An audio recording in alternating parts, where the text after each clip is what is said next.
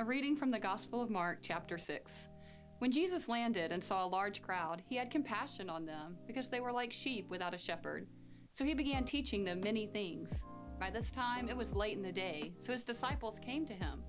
This is a remote place, they said, and it's already very late. Send the people away so that they can go to the surrounding countryside and villages and buy themselves something to eat. But he answered, You give them something to eat. They said to him, That would take more than a half a year's wages. Are we to go and spend that much on bread and give it to them to eat? How many loaves do you have? He asked. Go and see. When they found out, they said, Five and two fish. Then Jesus directed them to have all the people sit down in groups on the green grass. So they sat down in groups of hundreds and fifties. Taking the five loaves and the two fish and looking up to heaven, he gave thanks and broke the loaves. Then he gave them to his disciples to distribute to the people. He also divided the two fish among them all. They all ate and were satisfied. And then the disciples picked up twelve basketfuls of broken pieces of bread and fish. The number of the men who had eaten was 5,000. If you can believe it, you can achieve it. You can do anything if you just get your mind right and set your mind to it. You just need to trust yourself more. You just need to believe in yourself more. I can do all things through Christ who gives me strength. In fact, that's how I did this right here.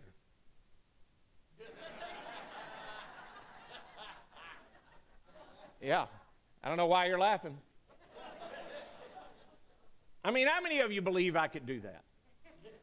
No, no, dude. no, I didn't. Thank you for your confidence. Uh, even if I believe, what if I what if I believe that Christ gives me strength to do all things? Can I can I dunk a basketball at my age and my place? No. Even if I get it really, really, really firmly in my mind. And and in one sense, accepting the impossibility of certain things, well, that's a sign of well, it's a sign of maturity. It's a healthy acknowledgement that there is reality going on in my life, and well, I'm just going to have to accept it. But there's also a sense in which refusing to acknowledge that some things might just be possible that I think are impossible, well, that's kind of a prison. And if all you do is live your life in what you know you can do and what you can accomplish and what makes sense to the logical mind, well, you box yourself in. If I haven't met you yet, my name's Ed, and that was just my head on LeBron's body, I think. And I'm, I'm one of the pastors here, and over the last few weeks, since the first of the year, really, we've been looking at the life of Jesus taught through uh, the Gospel of Mark. And I've said on more than one occasions when I've had the privilege to speak to you that our world, particularly our country, is full of people who believe in God. In fact, it's overwhelming the amount of people that believe in God. The problem in our world is not the people believe in God, they don't believe God. They don't trust God. They don't have much faith in Him. And it might surprise some of you that this is a recurring theme. In fact, I've told you many times, uh, Jason, uh, Nathan, and I have been making this point that Mark is trying to get clear to us that Jesus is king and that the whole Gospel of Mark is just what kind of king he's going to be and what kind of way he wants to have a rule in our life. And it might surprise you if you're not a real Bible kind of guy that even the guys who follow Jesus and give up their life to follow Jesus, they may have a clue that he might be Messiah, but the one thing that keeps coming back to them is they aren't sure he knows very much about this world. They think he might be God, he might be the chosen one, but he doesn't seem to be all that practical sometimes. He doesn't seem to know exactly how life seems to work. And I mean, if we can all get beyond being good church folks, the truth is, you spend a good bit of your time in that same place. I do too. Where you know that you believe that there is a God and you believe Jesus is his son, like we sang in the first song, that he was crucified, he's raised to life, and he's coming back. You, you believe those kind of things, but when he comes to your life, there's some things you just think he's not real. Well, you just, I mean, if I just watched our lives, you just think he's wrong. You just think he doesn't know. Now, this is a recurring problem for Jesus.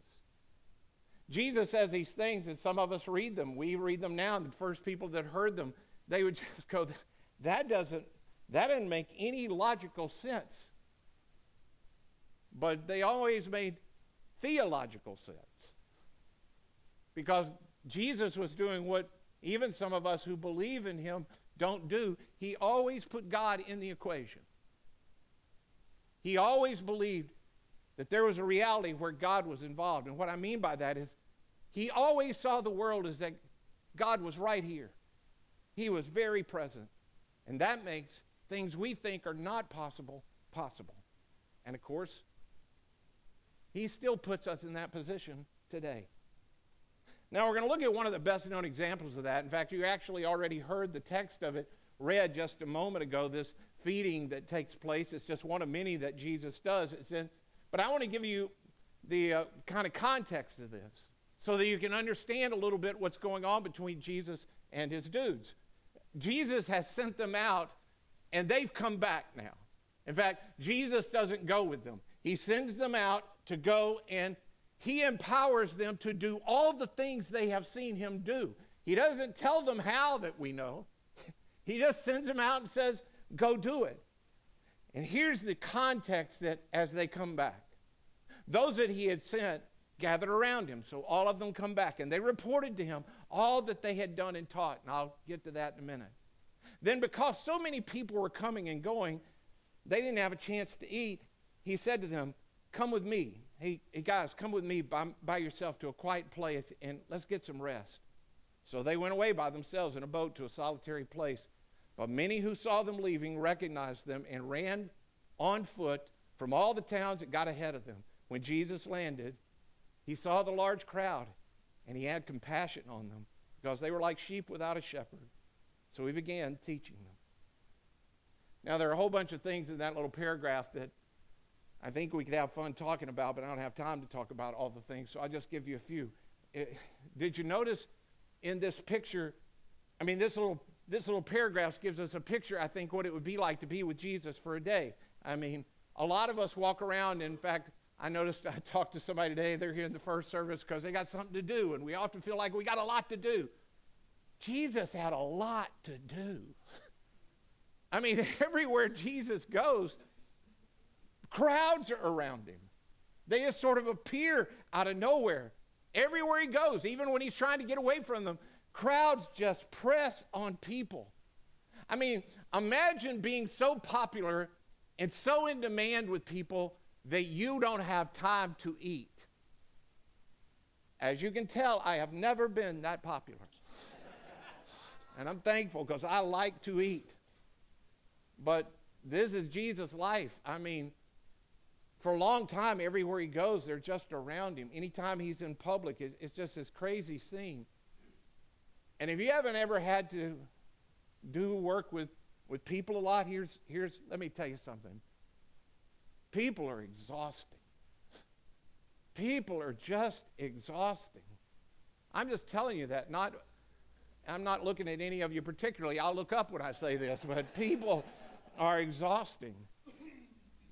I mean, if you're the parent of a young child or young children, people are exhausting. Or if your children get older and you got to drive them everywhere, they're just exhausting. Or as an adult, you're now taking care of an aging parent, and even though you love them, it's just exhausting. It's just exhausting with people. And we don't think about it, but Jesus, he's fully human and he gets exhausted. And I don't want you to miss this. He says to his disciples, Let's get away from the crowd. Can, can we just take a break? So they get in the boat and they go to the other side, but the mobs and the crowds are waiting for them. But even though Jesus was out of energy, did you notice the last thing? This is such a picture of God, and you can't miss it, these glimpses of God. Even though people are exhausting Jesus, what does he have for them? He's so compassionate on them. And did you notice what he does next when he has compassion? He begins to teach them many things. Now, many of us who naturally are empathetic, and I'm not pointing to me because I'm not, But many who are empathetic, you don't think about this, about compassion. You generally associate compassion with all kinds of things, but you don't generally associate it with teaching. But Jesus knew that the reason he had compassion on people is they were just wrong about the way the world worked. And he felt, he was, even though he's exhausted, he felt so bad in them, he knew that sometimes, sometimes we just need truth to deal with our problems. By this time, it was late in the day, so the disciples came to him. This is a remote place, they said, and it's already very late. Send the people away so that they can go to the surrounding countryside and villages and buy themselves something to eat. But he answered, You give them something to eat. They said to him, That would take more than a half a year's wages. Are we to spend that much on bread and give it to them to eat? Now it's hard to see this in English, but in Greek, when Jesus says, You give them something to eat, he uses an emphatic verb, which means Jesus was being specific. Don't get a caterer, don't find a food truck, you do it. I want you to give these people something to eat. Now, in John's account of this, he tells us that Jesus was testing his disciples because he had already decided what he was going to do. It's just one of the many times where Jesus intentionally put his disciples in a situation beyond their human ability. And Jesus still does this today. He often puts us in places that are beyond what logic says we can handle. And here's the tension in this following Jesus means you and I are to live like Jesus, right? We're supposed to love and act and treat others like Jesus. But the other side of it is, I'm not Jesus. I can't just be like Jesus. Jesus walks on water. Sometimes I get tripped up by the carpet. Jesus curses fig trees. I can't get grass to grow in parts of my yard. Jesus cast out demons. I take out the trash. Jesus changes water to wine. The best I can do is turn water into coffee. And John says Jesus is testing the disciples, but nobody wants to take a test if they know they've got no chance to pass it. So here's the tension Do you ever feel like Jesus expects too much of us? He just puts us in places where logically we can't pass the test. I mean, does Jesus really expect me to love my enemy? There's a lot of hateful people in the world. Does he really expect me to forgive that person who hurt me so badly I'll never forget it? Come on, it's 2023. Does Jesus really expect me to remain sexually pure in this day and age?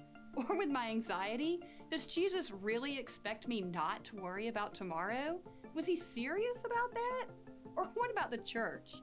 Does Jesus really expect his church to advance against the gates of hell in a world that is so divided? I mean, does he really think his church can overcome centuries of bias and hate and division? Does he really expect his church to hold unpopular moral positions in a culture that doesn't believe in absolute truth anymore? What about supernatural stuff like healing and miracles? Does he really want me to pray for that? Here's the tension with Jesus. I can believe he's God and trust him with my afterlife because I can't do anything about that anyway. But if I take him seriously about everything else, it just feels like too much. And this is where the disciples are. So they give Jesus an answer any non believer could have given him. Jesus, this idea of us feeding them, that's a great idea. But it's just not in the budget. We can't make it happen. And their answer was logical, but not theological, because they didn't put God in the equation. So Jesus proves again that he is the king of the unexpected. How many loaves do you have? He asked. Go and see. When they found out, they said, Five and two fish. Then Jesus directed them to have all the people sit down in groups on the green grass. So they sat down in groups of hundreds and fifties. Taking the five loaves and the two fish and looking up to heaven, he gave thanks and broke the loaves. Then he gave them to his disciples to distribute to the people. He also divided the two fish among them all. They all ate and were satisfied, and the disciples picked up twelve basketfuls of broken pieces of bread and fish. The number of the men who had eaten was 5,000. Did you know that other than his resurrection, this is the only miracle that every account of his life mentions? I think it's because this was one that over time rearranged how the disciples saw the world. I bet they looked back at this moment and said to themselves, maybe instead of doubting if he is right about something, we should begin to doubt that we know what's really possible.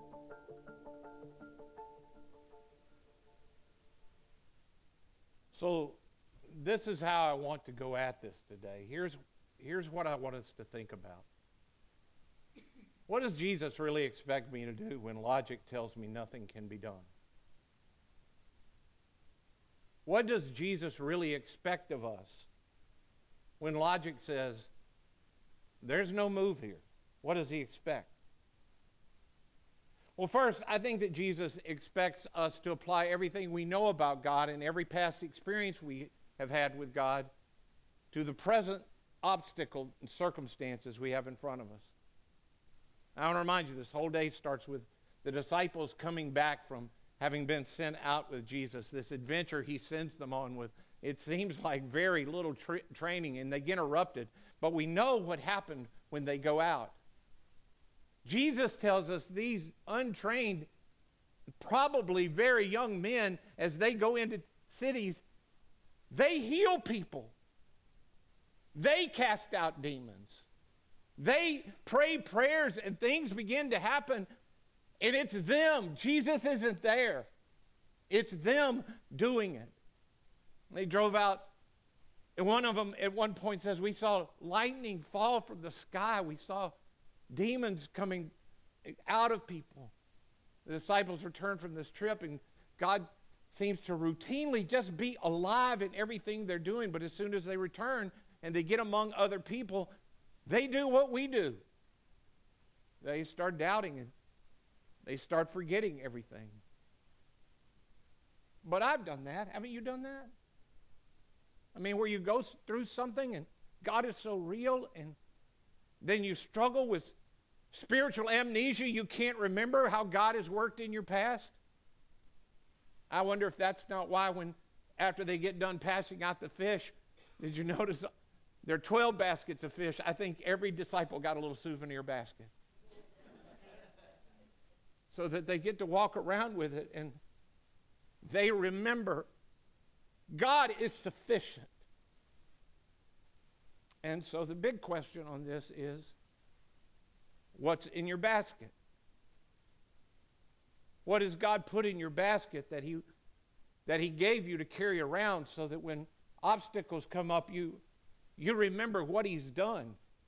So the next time you come up with a consequence or a, a circumstance that you're just convinced logic says there is no move, when there's a huge challenge, what's in your basket to remember what God's done?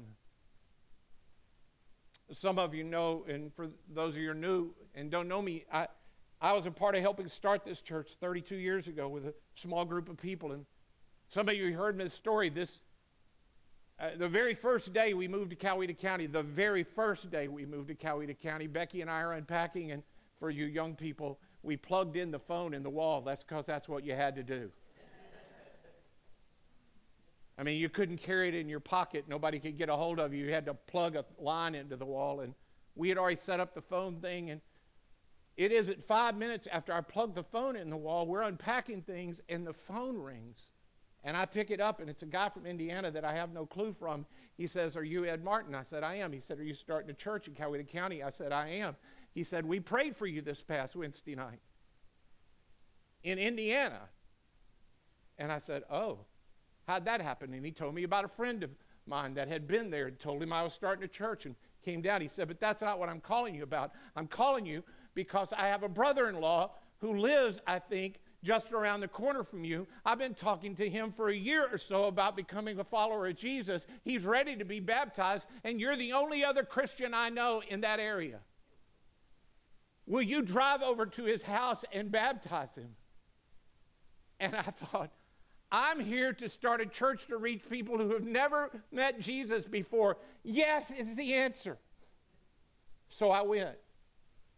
I mean, here I am the whole way I'm driving over to talk to Gene. The whole way I'm driving, I'm thinking, how does something like that happen? I'm in here to start this, and I didn't know. I bring my wife and my two little boys to this county, and Everybody that's around me has failed at church. The, let's just be clear. They've all They, the only reason I got called is because they wanted to close. That's how good I was at my job.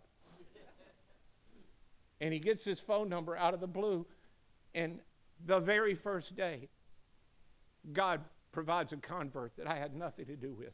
That is in my basket. There's a story of purchasing the land that this building is on. We're portable for, oh, almost 10 years.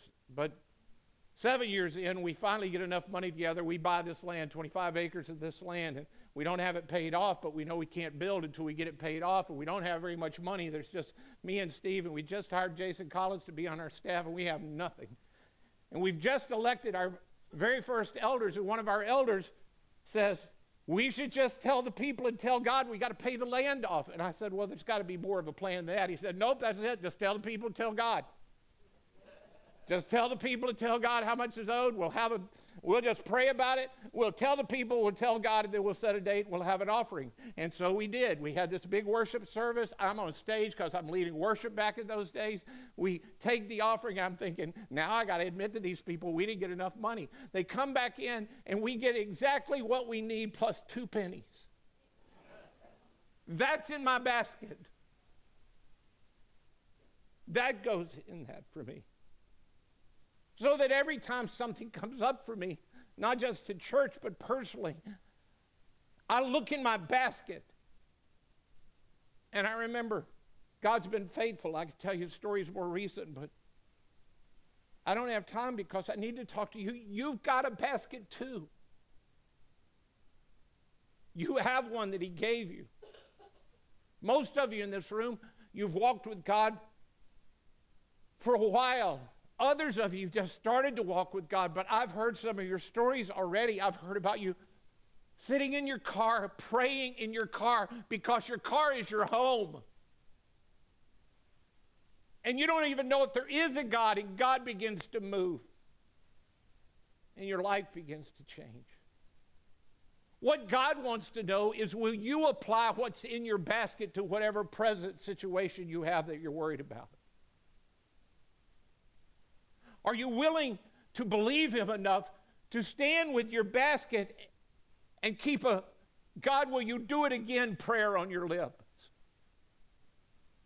Because that's what Jesus, I think, expects of us, of us when logic says there is nothing that can be done. Jesus says to them, How much do you have? And they say, We have seven, five of this and two of that. And Jesus is now going to teach them how that math is actually eight or more. So he takes the bread and he thanked God, and then he asked his disciples to pass it out. And then they get with the baskets, and he gives them back to the disciples, and Jesus just takes a little bit of bread and a little bit of fish, I imagine, of those broken pieces, and he says, Okay, go give it to that crowd. Now, can you imagine being the guys walking out into the crowd and you're looking down in your basket and this little piece? Awkward. I mean, I know for me, I'd be walking over to everybody and I'd be praying the whole way, God, you better show up or I'm going to look stupid. And I don't really know. I mean, it's one of the questions I have. Did it, did it multiply as they broke it from their basket and handed it to the people? Did it multiply in the basket and they were shocked? I don't know how any of that happened, but what I know is they got to distribute a miracle. They didn't do the miracle, but they got to hand it out.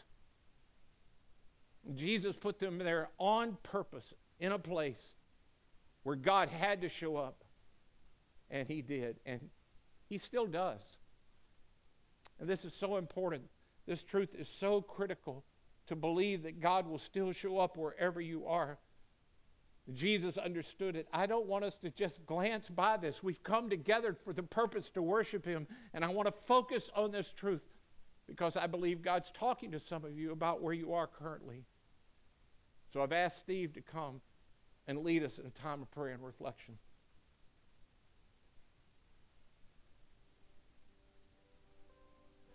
As we begin our time of reflection, I just want to give each of us just a moment to consider what's in your basket of God's faithfulness.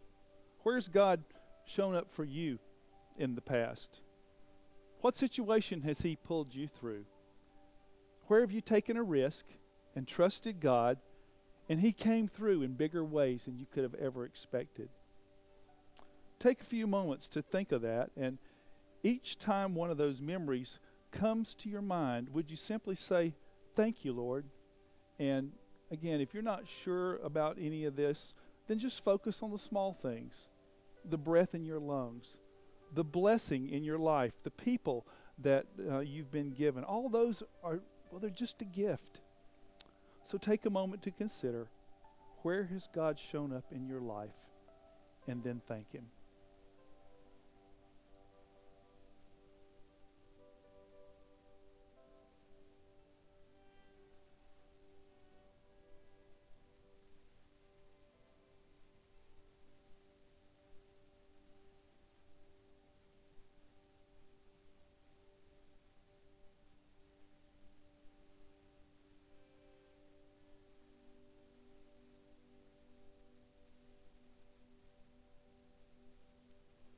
And now consider where in your life do you need God to show up right now? Maybe you're facing a difficult circumstance or a relationship and you've been praying for God to show up. Or maybe God has called you to do something or to give something up or to serve Him some way and it just feels impossible. It feels beyond you. And you need to be reminded that God is faithful. Well, one of the ways that God reminds us of his faithfulness is through the community of believers, those of us who are assembled in places like this today. And so uh, here's what I want to ask you to do. Uh, would you get into groups of about three or four people and just share one way that you need to, uh, God to show up in your life right now?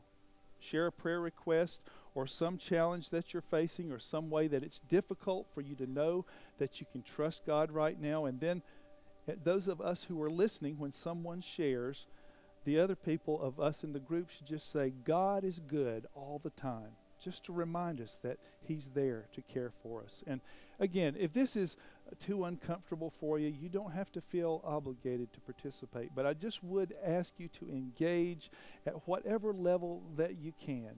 Maybe just listen and hear how God's active in other people's lives. And if you're sitting with people, uh, that you are always sit with. Maybe you might want to look around the room and go sit with somebody that you don't know and join in with them. And as always, we're not going to take a long time. And so, for those of you who like to talk a lot, we just need to be real brief. And uh, if you feel comfortable doing so, would you go ahead and get in your groups of three or four and share some way that you need God to show up in your life? And then Ed's going to come up and close this time with prayer.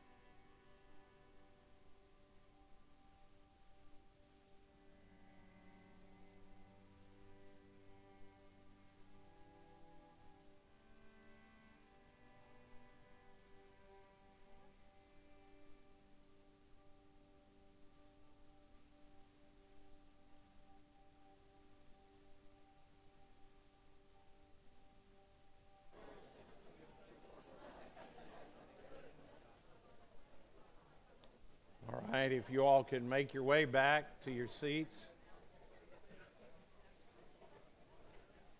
Let's, let's uh, go ahead and close this moment up in prayer.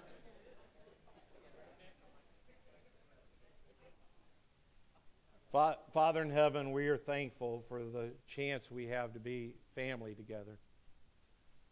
That's what you made us by bringing us to Jesus, that we relate to each other as brothers and sisters who we share, we love because of you. And I have no doubt that there are people that have shared things that they very much don't know what you're going to do, and they need you to do something desperately. So I pray, God, and we pray that you would move and that you would be glorified in that situation and our faith would increase. In Jesus' name I pray. Amen. So I want to end just by saying to you that to believe in God is not to deny reality. It's not to go back to what I started with, that you just believe, believe, believe. To believe in God is to believe that what I see and hear and feel and smell is not the only reality. It's not to deny reality, but it's to be aware that there is another reality beyond what I can sense in the way I sense everything else. Our whole faith depends on that. You may not know you, you, that the whole story of our faith starts with God calling one old man, a guy named Abram, to come and follow him. And he said, I want you to go somewhere you've never been, to a people you've never been. I want you to leave everybody you know behind and come. And if you go, I will give your wife and you a baby. And from that baby will come a great nation, and from that nation will come the Savior of the whole world. But Abraham and his wife are way too old to have any babies. There is absolutely nothing logical b- about what God says to them. In fact, listen to how a follower of Jesus talks about them later when Paul writes about it in Romans 4:18. He says, "Even when there was no reason for hope, Abraham kept hoping, believing that he would become the father of many nations, for God had said to him, that's how many descendants you will have." And Abraham's faith did not weaken, even though after about a 100 years of age, he figured his body was as good as dead. I love that. And so was Sarah's womb. I bet he didn't tell her that. Abraham never wavered believing God's promise. In fact, his faith grew stronger. And in this, he brought glory to God he was fully convinced that God was able to do whatever he promises. Now, Abraham was illogical. I mean, Abraham, more than most of you in this room, knew exactly how life comes to be for mammals. He, he knew how that took place. He knew how men and women made babies, and he knew that his body was reproductively dead and so was Sarah's. He never had one moment, if I believe it, I can achieve it. He never had one moment of thinking, it's just the amount of faith I have. It wasn't anything about that. Abraham knew that his faith demanded something of him, and that, pros- that promise that there was a greater reality led him to act in faith. And do you know what the act of faith was? It meant that every night Abraham and Sarah went into that tent and those old people did what young people do to make babies with no thought it would happen, except that God was there. Their faith demanded it, it didn't ignore reality. It led them into a greater reality that was possible. And somebody's here right now, and you may even, I mean, if you were bold enough, you might have said it out loud in your group. But what you're thinking is, I cannot forgive this person. I cannot love this person. And you're right, you can't, but Jesus can. And He will through you if you'll allow Him. I can't stop this sin. I have this thing that I've been doing for so long, it just feels like a part of me. And you can't, but Jesus can in you if you will follow Him and submit yourself to Him. I can't ask them to move out. I love them and I don't even think all of this stuff that everybody talks about really matters. I can't I can't do it. I, I can't stop worrying. I can't stop living with all this anxiety. The question is not if you can. The question is do you believe Jesus could? And does he live in you? Jesus expects us to act as people who we believe that God will show up. For example, in Luke chapter 12, he tells the disciples, when they bring you into the synagogues and you have to stand on trial before people, you should not have to worry about anything you're going to think. The words will be given to you in the moment. And somebody needs that word right now because you're at a place in your life where you're in great pain and you know you need to say something to somebody. You watch them, a kid destroying their life, or somebody you love is doing something. You got something that you need to say to them and you don't know how to say it. Remember, Jesus' very last command is go. Just go into all the world and help people become my, my disciples. do you remember the last part that he says to them? And I'll be with you. I will be with you as you're going. And now talking to me. It might surprise some of you how often I struggle to just, I mean, the feelings of inadequacy I have of standing up before you. I mean, most of the time when we're singing and then we take time and we're quiet, most of the time I'm praying the whole time, God, if you don't show up, ain't nothing going to happen because I ain't got anything. If you don't do this, nothing will happen. All I want to do is I just want to love these people. And then in my sane moments, I remember God. God could speak through a donkey, He could speak through me. God can make something out of nothing because that's how He started this world, was with nothing. Paul in 2 Corinthians says, We hold this treasure in jars of clay so that God, surpassing power, that people know it's from God and not from us. So, what does God expect from you when you're in a moment and it just seems too big? Well, I think He expects you to look in your basket and see what's there, and He expects you to trust that He's going to show up again. And I think that what He wants you to be, what He expects from you, is He expects you to be available. He expects you to be available when you're faced with impossibility. One of my favorite black preachers that I listen to all the time says on a different point like this. He says, He don't need your capacity, he needs your audacity. That's good. He needs you to be audacious, to just show up. He needs you not to have to say, Lord, we can't feed these people because he don't need a chain of grocery store or food trucks. What he needs is he needs you to give him what you have because little is much when it's in the master's hands. And here's the first step of obedience. You figure out what has God done. The second step is look at what has he given me? What has he given me? I mean, I don't make the miracle. But if I'll be available to God, He just might let me pass it out. I heard a young pastor of mine that I've been mentoring a little bit on the side. He sent me a message and I listened to it. He's talking about with his two daughters, and I told him this is my favorite part of the message. He said he was telling his two daughters uh, bedtime stories. He reads books to them. And he's been doing that since they were little, but now the one is almost 11 years old, and as they're reading bedtime stories together, the one 11 year old says at the end of the book, That's not possible. And her younger sister said, And you're not the boss of possible.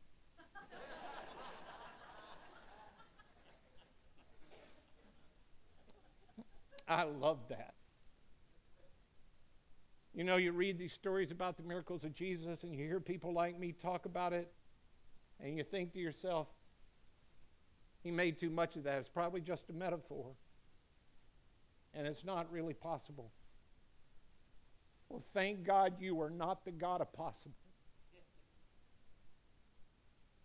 But God is trying through Mark to get us to hear this story the way it happened. And it wasn't easy for them to grasp either.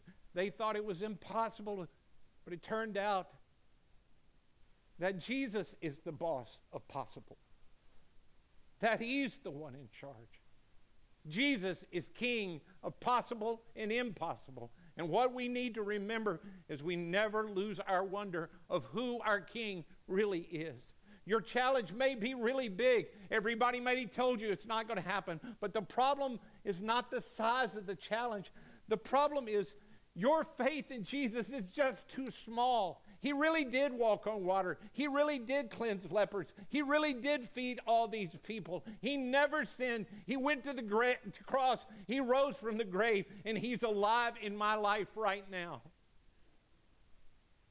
And if you follow Jesus, His life and all His testimony, that goes in your basket too. What He has done in the past it's in there as well. People in our world talk about having great faith and the benefit of having great faith, but we serve a God who says you don't need great faith. You just need a little bit of faith in the right person. You just need a mustard seed of faith in the one that can actually do something. And to remind you who your faith is in and how he proved that he was worthy of it, I've asked Jesus, I mean, Jesus, I wish. I wish. Man, this message would have been better if he were here. I've asked Steve to come and to lead us to the foot of the cross.